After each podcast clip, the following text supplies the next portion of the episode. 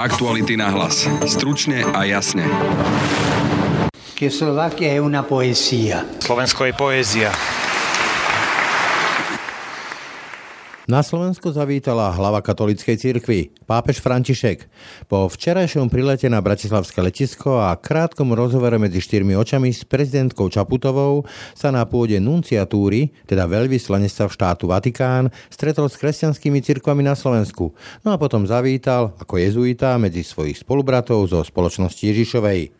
Dnes ráno absolvoval oficiálne prijatie v prezidentskom paláci s hlavou Slovenskej republiky a na špeciálnom stretnutí v Bratislavskej katedrále svätého Martina sa zasa stretol s reprezentáciou miestnej katolíckej cirkvi, pre ktorú si pripravil príhovor, ktorý niektorí označujú doslova za programový. Ale Kristova církev nechce ovládať svedomie a obsadiť miesta.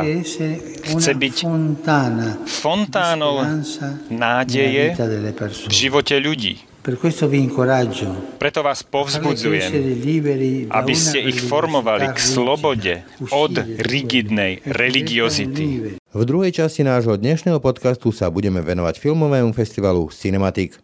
Do Biešťanských kinosál aj na domácu premiéru slovenského filmu Cenzorka, oceneného v Benátkach za najlepší scénár, pustia len zaočkovaných. Pokračuje jeden z organizátorov festivalu a filmový kritik Peter Konečný. Našim cieľom je samozrejme hrať čo najviac filmov, ktoré sa v našich kinách nehrali alebo sa ani nikdy hrať nebudú. Počúvate aktuality na hlas.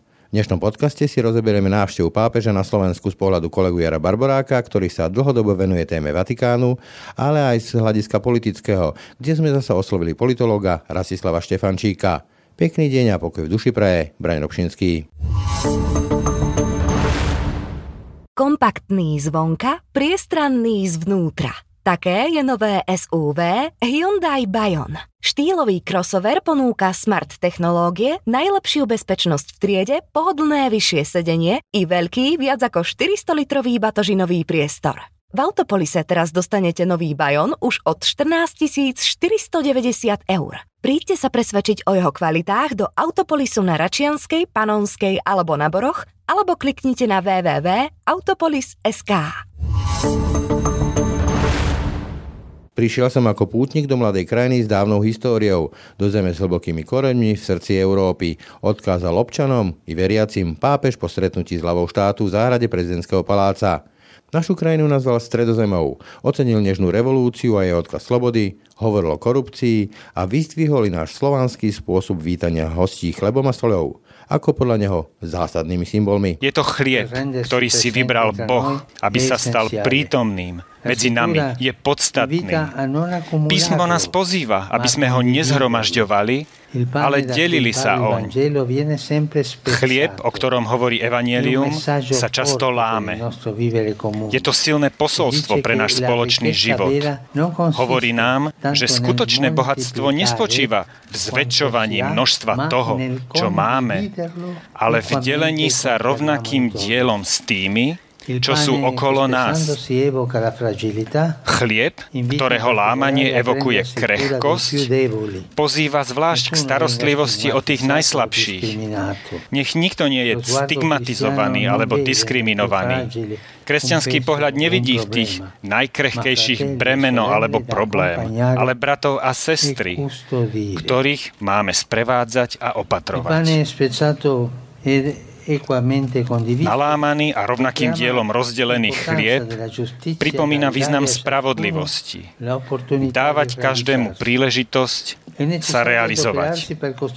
Je dôležité zasadiť sa o budovanie budúcnosti, v ktorej sa zákony aplikujú rovnako na všetkých. Na základe spravodlivosti, ktorá nikdy nie je na predaj.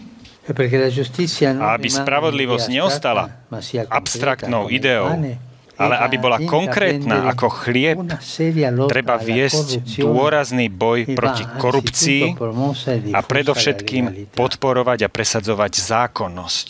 Svoj prejav po stretnutí s hlavou katolíckej cirkvi adresovala občanom aj hlava štátu, prezidentka Zuzana Čaputová. Náš svet je dnes mnohonásobne prepojený, ale zároveň je tragicky rozdeľovaný.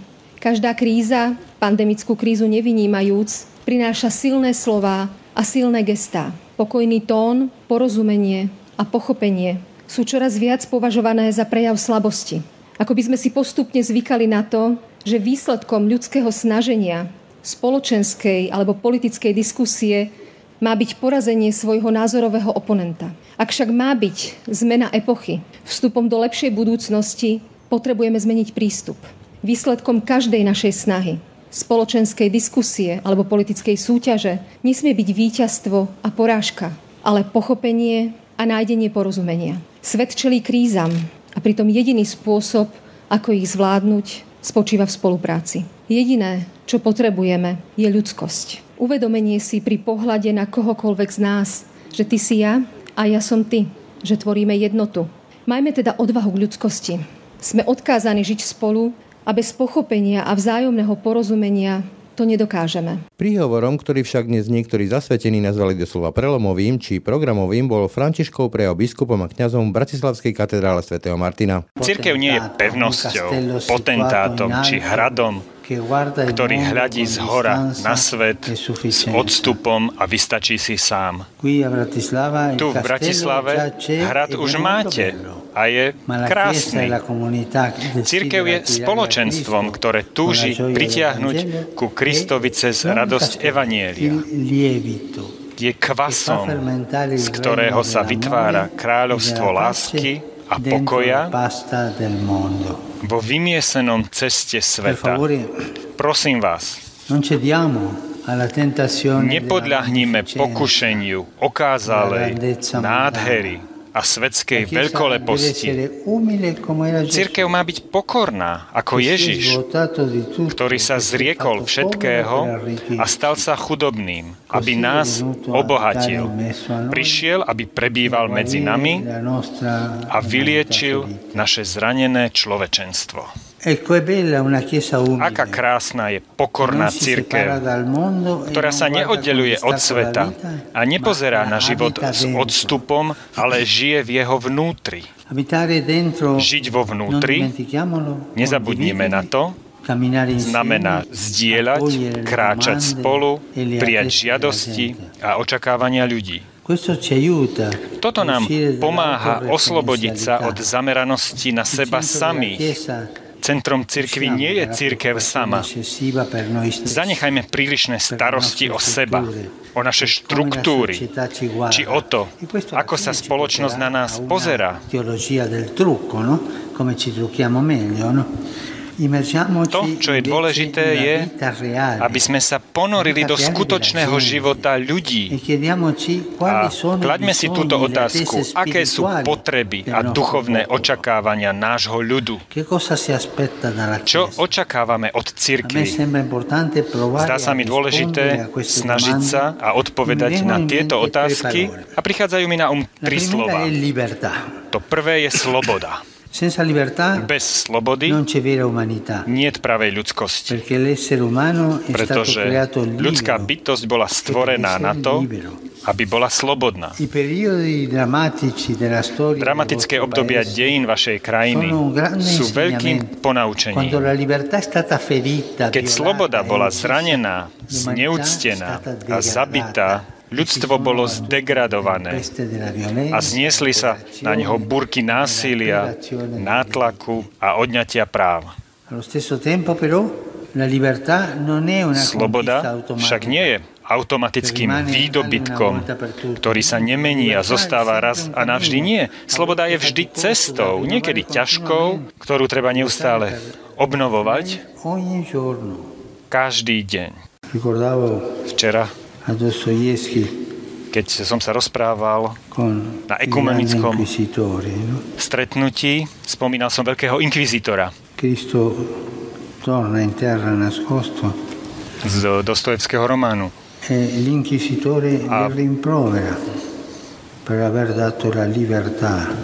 e uomini. Tento nás nedovedie k skutočnej slobode. Trošku qualcosina chleba. Trochu chleba a to stačí. Chlieb a niečo k tomu a to stačí. no? Je tu neustále toto pokušenie. Pápež František, hlava katolíckej cirkvi, dnes už stihol predniesť dva fundamentálne kľúčové prejavy po stretnutí s prezidentkou a potom po stretnutí s zástupcami katolického kléru, teda biskupmi, katedrále, Bratislavskej katedrále svätého Martina. Ja teraz pri mikrofóne vítam svojho kolegu Jara Barboráka, ktorý sa už dlhodobo cieľavedome venuje Vatikánu, katolíckej cirkvi, a sledoval napríklad aj odchod Benedikta, nástup Františka, bol aj pri návštevách Jana Pavla II. Jaro, vitaj. Ďakujem pekne. Ako teda ty hodnotíš zatiaľ tie slova hlavy katolíckej cirkvi pápeža Františka, ktoré predniesol a venoval ľuďom na Slovensku? Pápež František, to sú slova, o ktorých budeme rozprávať, ale to je aj jeho postava, aj jeho gesta, aj jeho komunikovanie s ľuďmi. Charizma. Jeho charizma, ako hovoríš ty. Keď chceme hovoriť o dnešnom dni, tak bolo tam stretnutie s prezidentkou, ktorá ho pozvala. Bolo tam stretnutie s biskupmi, ktorí ho rovnako pozvali. A na obidvoch stretnutiach zazneli také vážne slova, slova, ktoré sú na druhej strane aj veľmi jednoduché. Odrazím sa od toho, čo hovoril biskupom a kňazom v katedrále, kde im pripomínal, kde im pripomínal to, že buďte jednoduchí, aby vás ľudia aj rozumeli, aby ste neboli tí, ktorí uspávate, aby ste neboli nudní, aby ľudia neodchádzali z toho, čo hovoríte. Ak teda to posolstvo, ktoré máte, ktoré je bohaté, aby prešlo, tak musíte aj zaujať. Čiže nejaká otvorenosť cirkvi, aby sa neuzatvárala, naopak, aby išla medzi ľudí a otvárala sa a priťahovala. Hej, k tomu dovedeme. Len chcem povedať, tá jednoduchosť, o ktorej hovoril biskupom, sa zračila v jeho príhovore u prezidentky. Hovoril tam o jednoduchom chlebe. Chlieb, ktorý každý poznáme, má s ním každý skúsenosť. A on hovoril o tom teda, že chlieb nemá byť ten, ktorý... Aj nás, ale máme sa deliť. Hej, áno, nie je len ten, ktorý máme zhromažďovať, robiť si veľké zásoby, ale chlieb je tu na to, aby ho niekto jedol, aby ho mohol niekto jesť, máme sa s ním deliť. To je veľmi jednoduchý obraz, ktorý pochopiť každý. Podobenstvo vlastne nemyslel tým chlieb, ale myslel tým hmotné statky a podobne, nie? Áno, že on to potom aj rozviedol v myšlienke, teda, že s tým, teda, aby sme sa vedeli deliť, s tým súvisí aj spravodlivosť, napasovaná na spoločnosť, hovoril o korupcii, hovoril o nejakom obohacovaní sa aj v konkrétnej pandemickej dobe. Čiže veľmi jednoduchým spôsobom previazal veľmi jednoduchý symbol chleba so situáciou napríklad v slovenskej spoločnosti. To sme v tom príhovore u prezidentky.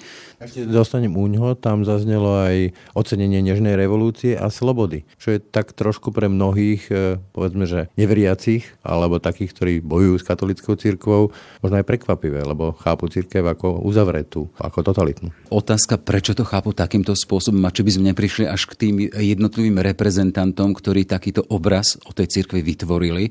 A čo aj dnes pápež hovorí, keď som dal tú alúziu na to, že buďte jednoduchí, aby vás ľudia pochopili. Sloboda. To je vyslovene jedna zo základných hodnot každého človeka. Ak nemáš slobodu, nie si v podstate dôstojne, dôstojne človekom. A napríklad aj na to sa zameral dnes pri, ja hovorím, že dosť programovej reči a príhovore pre Slovenskú církev, ktorú mal na stretnutí v, baze, teda v katedrále svätého Martina kde hovoril o tom, akú chce mať církev. Nie celkom konkrétne možno na Slovensku, hovoril pred slovenskou církvou. Ako som sa potom rozprával aj s talianskými vatikanistami, hovoril teda, že tým, že je v strede Európy a čo aj zdôrazňuje aj v tých svojich príhovoroch hovoril Stredozem. o stredozemi, že to nie je len príhovor, ktorý sa viaže na geografickú šírku Slovenskej republiky, ale celkovo na Európu a hovoril o cirkvi, akú by chcel mať. On hovorí, prichádzam k vám ako váš brat a preto sa cítim ako jeden z vás. Hlava katolíckej cirkvi, hlava miliardy, vyše miliardy katolíkov a hovorí tuto na malom Slovensku medzi biskupmi a kňazmi a všetkými tí, ktorí študujú alebo sa pripravujú na službu zverenému ľudu. Hovoráciou. Áno, som ako jeden z vás. Čiže ako by sa tak umenšoval, to mi tak príde, že niečo podobné, že mierí do Luníka, nie do Levoče, presne k tým vytlačaným, biedným, ostrakizovaným. Áno, uvidíme zajtra, pôjde práve, práve napríklad na Luník, ako si spomínal dnes popoludní, má program zasa pri misionárkach lásky v Petržalskom Betleheme. Ale kamierim, akú chcel mať církev, hovorí o tom teda on prvý sluha sluhov Božích, ako zvykne hovoriť, nie ako ten, ktorý sa chce dať obsluhovať, ale ako ten, čo slúži hovorí teda, pripomenul tú prax prvých kresťanov, že pre nich bolo dôležité a vyplývalo to z ich života, že boli jednotné. Kráčali spolu, spolu sa modlili, spolu veci zdieľali a pápež dneska sa ešte pri tom aj zasmial, že oni síce kráčali spolu, ale sa aj hádali. No napriek tomu boli spolu. Aj to bol obraz prvotnej cirkvi o ktorom hovorí pápež aj pred slovenskou cirkvou. Máme tu alúziu na nedávnu minulosť, keď aj tá slovenská cirkev bola dosť rozhádaná, bola rozdelená. Bezák myslíš? Pre konkrétny prípad biskupa Bezáka, ktorý mnohí považovali za nevysvetlený a je archívom na nejakých 50 rokov. Čiže to bola aj takáto alúzia. Aj keď sa hádali, keď si nerozumeli, ale išli spolu. Aspoň hľadali ten základ pre dialog. dialog presne. A keď dneska hovoril o tom, že akú chce mať církev, či už na Slovensku alebo v tom stredoeurópskom priestore, hovoril o tom, že v prvom rade slobodnú, potom hovoril o tvorivosti a nakoniec o dialogu. Hovoríš e, slobodnú, tvorivú, čiže otvorenú. Je to taký odkaz, ktorý podľa teba z tohto srdca Európy, ako Slovensko zvykneme volať, môže mať presah taký celosvetový v rámci cirkvi? Z tohto pohľadu, že by pápežová cesta a to, čo povie, je sledované, tak z tohto pohľadu v každom prípade. Ale keď hovoril o slobode, tam sa špeciálne obratil aj na spolubratov v pastierskej službe, špeciálne na biskupov, a hovoril im v tom zmysle teda, že vyzývam vás a prosím vás, tam bolo to slovo, že prosím vás, aby ste vychovávali ľudia veriacich, ktorí nebudú nejakým spôsobom viazaní, moment, to je taká citácia veľmi zaujímavá, povzbudzujem vás, aby ste ich formovali k slobode od rigidnej religiozity aby medzi ľuďmi a k ľuďom, ktorých spravujú, ktorým sa prihovárajú, tam neboli ľudia, ktorí sú nejakým spôsobom mali vo svojom rozhodovaní, lebo majú nad sebou koho si vysokého, ktorým hovorí, ale on im pripomína teda, že vychovávate ľudí k slobode, aby to ich rozhodovanie a tá zodpovednosť za svoje rozhodovanie prebiehalo na, na fórach ich svedomia. Čiže nie vychovávať strachom a bičom, ale láskou a dialogom. Presne tak, on tam ešte takúto zaujímavú formuláciu dal, teda, že církev, nechce mať církev, ktorá sa zdá veľkou a silnou, že jeden hrad tu v Bratislave, síce pekný, ale už máte alúzia na to, že nechceme mať hrad, takýto nedobytný, takúto nedobytnú pevnosť z miestnej cirkvi. Ty sám si katolík, pohybuješ sa v tých kruhoch. Myslíš si, že toto sa bude dobre počúvať slovenskému katolickému kléru? Rozprával som sa s viacerými po tomto príhovore, napríklad s biskupom Jozefom Hálkom, pomocným biskupom tuto v Bratislavskej arcidieceze, či s Marekom Forgáčom zase z Košíc. Obidvaja hovorili o tom, teda, že to sú slova na to, aby sa na Slovensku reflektovali, hodné toho, aby sa ďalej rozoberali zazneli a budú na štúdium a budú na to, aby sa nejakým spôsobom rozvádzali potom do života jednotlivých miestnych spoločenstiev. Bude to na nás. Bude to na nás. Tam ešte v úvode, keď mal príhovor napríklad arcibiskup Zvolenský, tak tam mal v jednej vete, že ste tu ako ten, ktorého my chceme počúvať a učiť sa od vás. Môže byť signál toho teda, že tie slova, na ktoré tu čakajú, hovorí, že čakáme na to, čo poviete, že môžu padnúť do pôdy, uvidíme nakoľko úrodnej. Čiže tí, ktorí sú povedzme tí otvorení a prístupní dialogu v našej cirkvi slovenskej, teraz majú veľkú oporu v tých jeho slovách. V každom prípade majú oporu v slovách pápeža. Ty, hovorím, dlhodobo sa venuješ e, tejto téme. Bol si aj pri tých návštevách Jana Pavla II aj pri tej výmene vlastne a nástupe Františka.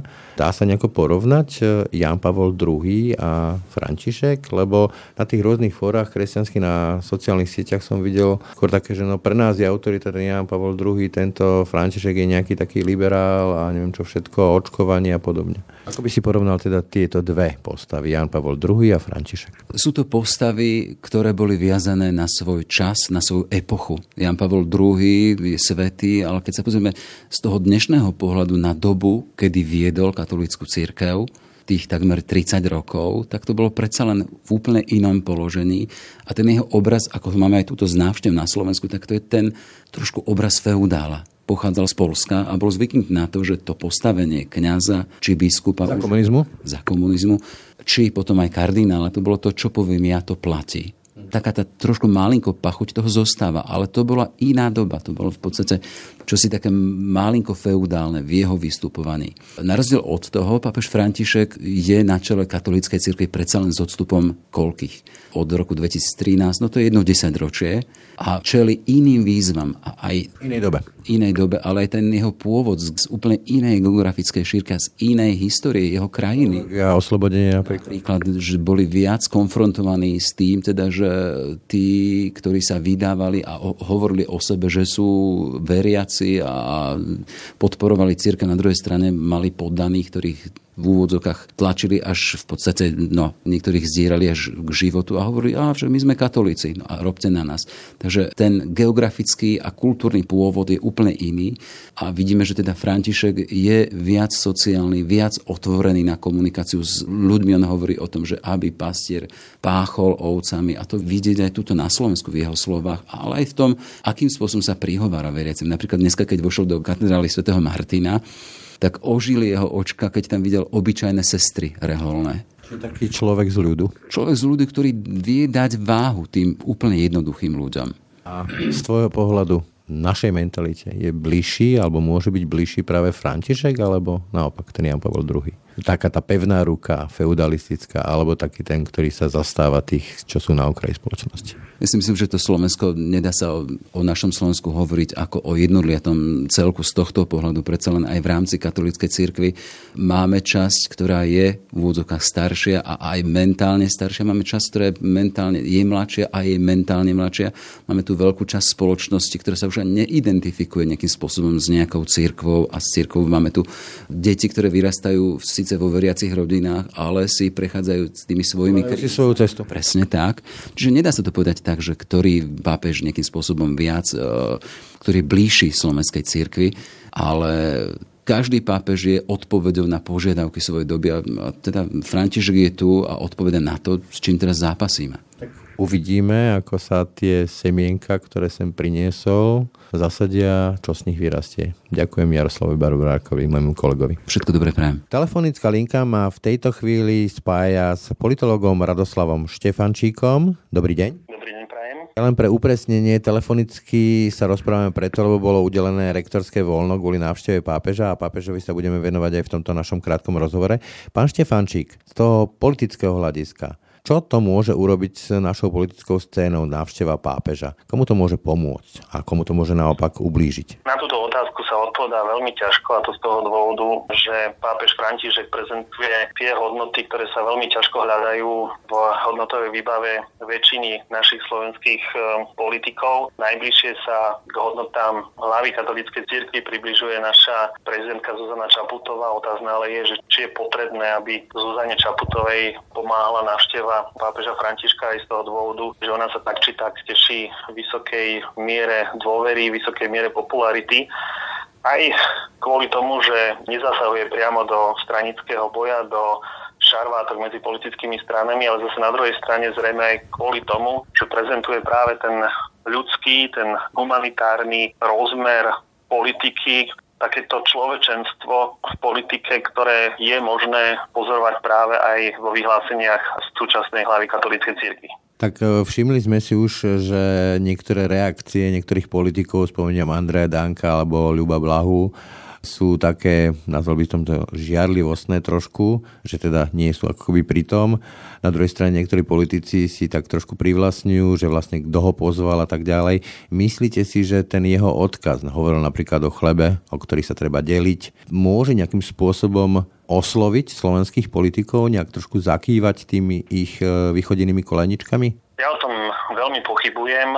Možno, že si vstúpia do svedomia niektorí naši politici a na tieto 3, respektíve 4 dní sa stiahnu a prestanú sa prezentovať takými tými svojimi takým tým svojim typickým politickým slovníkom, ktorý sa často podobá na slovník štvrtej cenovej kategórie, ako to je povedzme u poslanca Blahu, ktorého ste zmienili, ale pochybujem o tom, že tomto rozpoložení zostanú aj potom, ako pápež František odletí späť e, do Vatikánu. Takže na jednej strane nás to možno, že donúti zamyslieť sa nad e, slovami, ktoré adresoval nielen politikom, ale celej našej spoločnosti a možno aj naš, nášmu celému svetu, ale zase na druhej strane pravdepodobne po tých troch, štyroch dňoch sa vrátime k nášmu tradičnému životu a to, čo sme videli v politike doteraz, tak e, budeme vidieť znovu.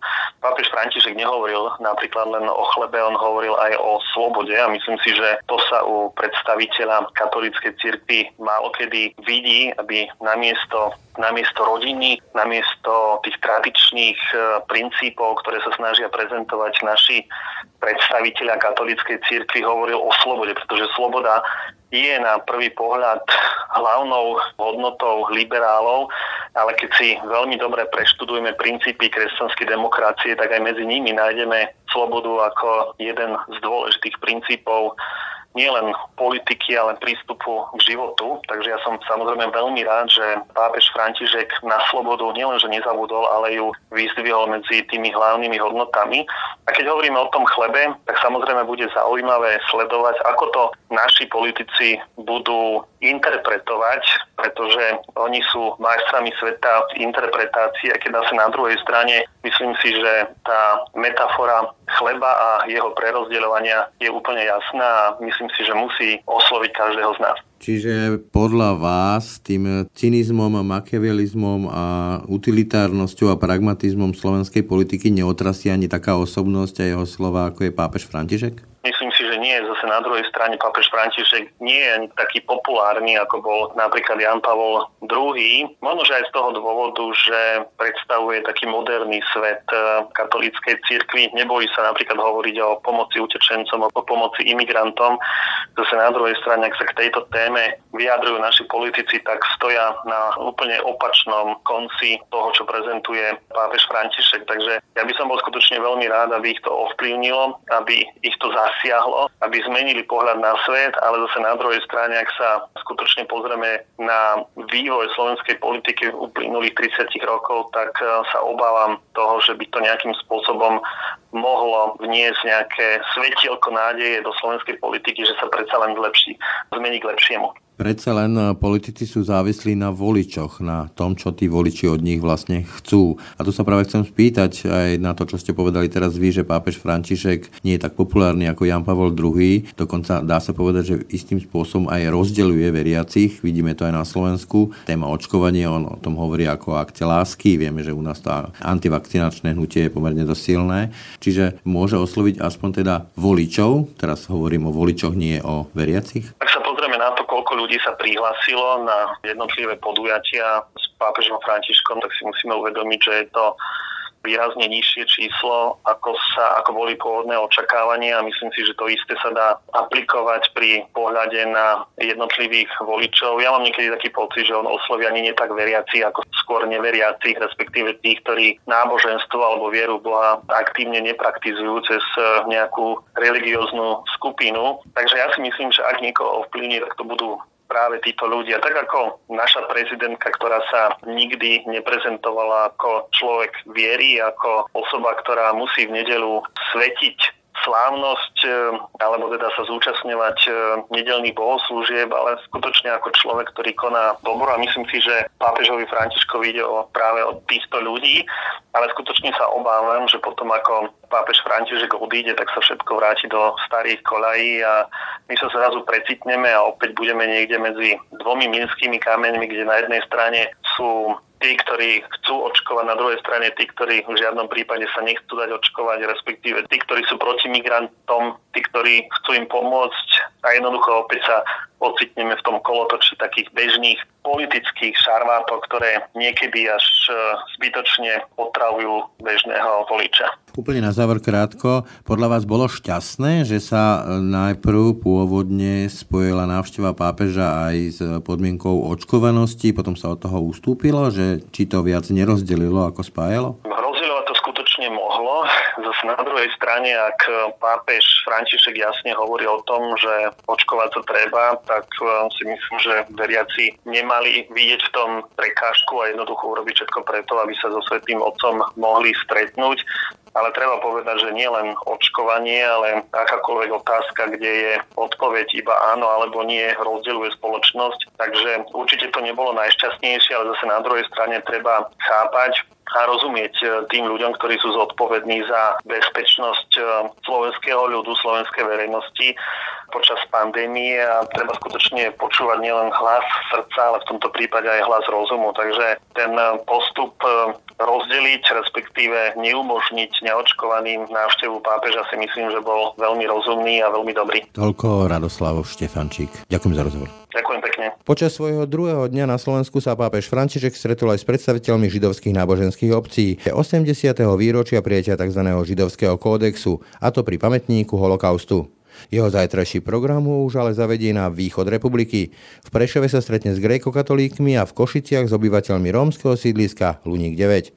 Všetko podstatné sa samozrejme dozviete aj zo zajtrajšieho podcastu s kolegami Jaroslavom Barborákom a Denisou Hopkovou. Ako sme v úvode avizovali, zajtra sa napriek prudko stúpajúcej pandémii začína najväčší slovenský filmový festival – do Piešťanský kinosál aj na domácu premiéru slovenského filmu Cenzorka, oceneného v Benátkach za najlepší scenár, pustie len za očkovaných. Organizátorov festivalu si k mikrofónu pozval kolega Peter Hanák. Už zajtra sa začína festival Cinematic, tento rok najväčší slovenský filmový festival. Uvedie ho film Petra Kerekeša Cenzorka, ktorý na prestížnom festivale v Benátkach dostal cenu za najlepší scenár.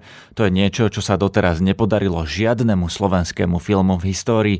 Rozprával som sa s organizátormi festivalu Tomášom Klanovským a Petrom Konečným. Dobrý deň. Dobrý deň. Pani, tak prečo najväčší festival? Čím sa to meria? Počtom návštevníkov, filmov alebo počtom dní? Všetko je samozrejme veľmi dôležité, ale tento rok eh, počet filmov a počet dní bude ten najväčší zo všetkých festivalov, ktoré sa na Slovensku uskutočnia alebo sa uskutočnili. Čiže naozaj zahrať 91-92 celovečerných filmov za 6 dní eh, v Piešťanoch, v niekoľkých priestoroch, 7 kinosálach a sme veľmi radi, že sa nám podarilo na festival priniesť veľké filmy z veľkých festivalov a vytvoriť naozaj veľmi dobré súťažné sekcie okrem tých ďalších sekcií, ktoré ponúkneme. Čiže každý, kto príde, si myslím, že nájde aj žánrovo, aj v rámci toho sledovania festivalového diania a vývoja kinematografie vo svete si nájde tú svoju cestu, ako ten festival môže stráviť a e, samozrejme tých 6 dní bude program programov veľmi plných, pretože tých filmov je tak veľa, že naozaj od rána až do večera e, to bude aj o tom, že si treba vybrať veľmi dobre z programu, čo sledovať a množstvo sprievodných podujatí ešte k tomu. Čiže veríme, že tie piešťany ožijú tou kinematografiou tak, ako sa snažíme, aby každý rok ožili. Čiže ten 16. ročník, čo je pomerne veľká časť života nás, organizátorov, je naozaj vycibrený, vyladený aj napriek tomu, čo ste spomínali, lebo tie opatrenia samozrejme dolahli na festival. Na tie sa chcem opýtať, že ako to na tom festivale bude vyzerať. Či kinosály budú plné ľudí, či sa tam dostanú len zaočkovaní, alebo uh, budú tie známe rozostupy, že každá druhá sedačka voľná, ako to poznáme z týchto uh, covidových čias v kinách? No v čase, keď nahrávame tento rozhovor, tak vlastne ešte veľmi čakáme na to, v, akej, v akom stupni covid automatu sa bude, budú piešťany nachádzať. A preto sme si nastavili akoby takú podmienku, že, že, že pokiaľ budú zelené, tak bude festival k dispozícii v režime OTP, to znamená pre očkovaných, testovaných alebo, alebo tých, čo prekonali koronavírus. A v prípade, že budú v oranžovej, tak e, bude festival k dispozícii len vakcinovaným ľuďom. Dnes už vieme, že Piešťany sú oranžový okres a tak festival bude len pre plne zaočkovaných divákov. My sme nad týmto veľmi uvažovali, že, že e, ktorou formou pôjdeme. E, samotná vyhláška, ktorá je z úradu verejného zdravotníctva, nie, nie, nie je vo všetkých bodoch úplne jasná, častokrát si protirečí. Napríklad e, práve pri, pri oranžovej farbe je síce napísané pri kultúrnych podujatiach, že, že pri vakcinovaných ľuďoch môžeme, môžeme vlastne byť akoby bez limitu, ale iný paragraf hovorí, že jedno miesto vedľa diváka musí byť voľné, to znamená, že v praxi to pre nás znamená kapacitu 50%, takže ešte niektoré veci čakáme, že hádam sa vyjasnia, ale však už sme si zvykli. No, ako to doriešite, ak eh, sa to nedorieši alebo nevyjasní, ak vám nepovedia úrady, že teda či je to jedna alebo druhá možnosť, budete mať plnú kinosálu alebo to bude tých 50%? No my sa samozrejme budeme riadiť eh, platnou vyhláškou úradu verejného zdravotníctva. No a čo si budú môcť eh, ľudia pozrieť na tom festivale? Viem, že ste povedali, že to viac ako 90 filmov. Skúste vypichnúť niečo, čo naozaj stojí za to vidieť. Ak by niekto chcel prísť na nejaký konkrétny film do Piešťan. A to sa vôbec dá? To sa nedá, pretože na festivale fungujeme iba na akreditáciách. Tento rok už aj minulý rok sme sa tak rozhodli. Čiže ne... Na celý festival? Či aj dá sa kúpiť aj neviem, jednodňová, trojdňová? My máme akreditáciu na celý festival, ktorá má ale cenu e, v prípade hudobných festivalov e, poldňovej alebo štvrtňovej, pretože naozaj ideme cenovo tak veľmi nízko, že tá akreditácia stojí pomerne e, skoro rovnakú sumu ako dva listky do multiplexu v Bratislave. Čiže je to veľmi dobre nastavené, ale je možné na festivale byť iba pre akreditovaných účastníkov a účastníčky, čiže nefungujeme na predaji lístkov na konkrétne predstavenia tento rok a už ani minulý sme tak nefungovali. Čiže tá akreditácia je podmienka pre vstup, ale dá sa samozrejme kúpiť kedykoľvek počas festivalu. No a skúste páni vypichnúť každý z vás e, nejaké dva, tri filmové typy, čo naozaj podľa vás stojí za to vidieť, možno čo e, ľudia neuvidia v bežných kinách. Ja si ako e, organizátor festivalu popravde nestihnem pozrieť veľa filmov na festivale, ale e, rozhodne tento rok e, si dám záležať na tom, aby som bol na, na otváracom filme Cenzorka Peťa Kerekeša. To je, to je jeden z filmov, ktorý chcem vidieť. Na druhý e, deň e, po, po otva, otváracom ceremoniáli si chcem pozrieť film Správa tento film teda už čakal na premiéru veľmi dlho, ale, ale eh, určite si ho pozriem. No a potom eh, by som veľmi rád akoby aj, aj odporúčil si pozrieť filmy zo sekcie Meeting Point Europe, čo je vlastne hlavná súťažná sekcia nášho festivalu. Ja by som k tomu doplnil, že správa to je o úteku Vrbu a Veclera z Auschwitzu, je to tak? Slovenský film? Tak to je on presne, áno, hej. No a v tej sekcii Meeting Point Europe, v tej um, súťažnej, ja som tam videl, že tam máte veľmi veľa ruských, gruzínskych uh, filmov, teda z tejto oblasti. Prečo je to tak? No, lebo sú to mimoriadne silné kinematografie. V tejto dobe ruská kinematografia patrí medzi najsilnejšie kinematografie a veľké množstvo festivalov sa snaží mať premiéry, často aj svetové premiéry práve týchto filmov. Preto sme veľmi radi, že zahráme ako prvý na Slovensku vynikajúci film Andrea Končalovského, ktorý sa volá Vážení súdruhovia a je to film o potlačení demonstrácie, robotníckej demonstrácie v 60. rokoch eh, v Rusku a je to mimoriadne dielo, pretože to rozpráva, eh, celý príbeh je rozprávaný z pohľadu ženskej predstaviteľky, ktorá musí zvažovať svoju pozíciu v 60. rokoch a svoju vieru, ktorú má v režim a v systém a je naráža na problém, ako sa s tým vysporiadať, keď vidí to potlačenie tej demonstrácie, vidí tú hrôzu, ktorá je tam spojená s bežnými ľuďmi. Čiže naozaj veľmi silné dielo, rovnako výnimočný film o srebrenickom masakre z 90. rokov. Áno, to je výnimočný film Kuadis Aida, ktorý nakrutila Jasmila Žbanič. To je pre mňa tak silný film, že som po projekcii tohto filmu v Karlových Varoch mal teda výraznú pauzu pred ďalším filmom, pretože 3 hodiny som sa prechádzal po Karlových Varoch a rozmýšľal som, že či ešte v ten večer dám ešte jeden film a či som vôbec schopný vidieť niečo ďalšie. Výnimočný film o prekladateľke OSN, ktorá má sama dvoch synov a zistuje, že aby ich ochránila, musí robiť všetko preto, aby sa nestali oni súčasťou toho srebrenického masakra, ktorý sa začína rysovať a vyzerá to tak, že sa aj udeje a e, ten film mapuje tie posledné hodiny a tie dni, ktoré, ktoré naozaj sa udiali pred a po Srebrenickým masakrom. Mimoriadne silné dielo. Čiže celá tá sekcia Meeting po Euro, ktorá ponúkne 9 výnimočných filmov, predstavuje takúto veľmi silnú európsku líniu kinematografie a ukazuje to, čo sú to kvalitné filmové postupy, čo sú to mimoriadne herecké výkony, čo je to naozaj spracovanie témy tak, že režisér alebo režisérka presne vie, čo a ako urobiť robiť a hlavne našim cieľom je samozrejme hrať čo najviac filmov, ktoré sa v našich kinách nehrali alebo sa ani nikdy hrať nebudú. Preto filmové festivaly sú, pretože majú ponúknuť divákom a diváčkom práve to, čo nie je úplne štandardne vidieť e, v bežnej distribúcii a pri bežnej návšteve kina. Samozrejme, tento rok máme opäť tú líniu, že sa snažíme priniesť čo najviac filmov z veľkých filmových festivalov. Nielen Cannes, Benátky, Berlín, ale samozrejme aj Sundance, Rotterdam, Toronto.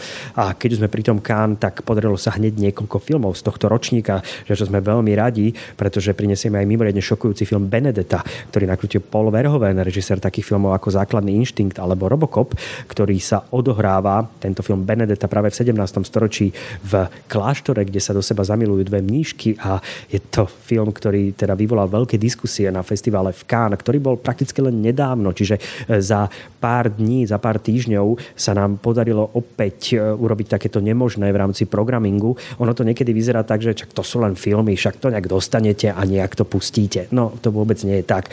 Bohužiaľ, tá degradácia filmu na to, že veľa ľudí film má buď na nejakej streamovacej službe alebo na hardisku a po dopozeraní ten hardisk vyhodí alebo zmáže s tým filmom a nemá to pre nich žiadnu hodnotu, tak pre nás majú tie filmy hodnotu malého umeleckého diela v zmysle pozvanej kapely alebo niečoho podobného. Vy vybavovanie filmov je niekedy rovnako komplikované, ak nie komplikovanejšie, ako vybaviť napríklad hudobnú kapelu. Pretože naozaj dostať to top zo sveta, čo je nové, aktuálne, na festival, ktorý má v úvodzovkách len 16 rokov, pretože filmové festivaly sú na tom troška inak ako hudobné. Pri hudobnom festivale až tak nie je dôležitý ročník, ako je mať veľa peňazí, ale u nás je e, v rámci filmového sveta veľmi dôležité mať čo najvyšší ročník festivalu, až potom sú niektorí e, predajcovia práv ochotní sa vôbec s vami rozprávať o tom, že ten svoj vypiplaný film vám teda dajú na ten váš festival.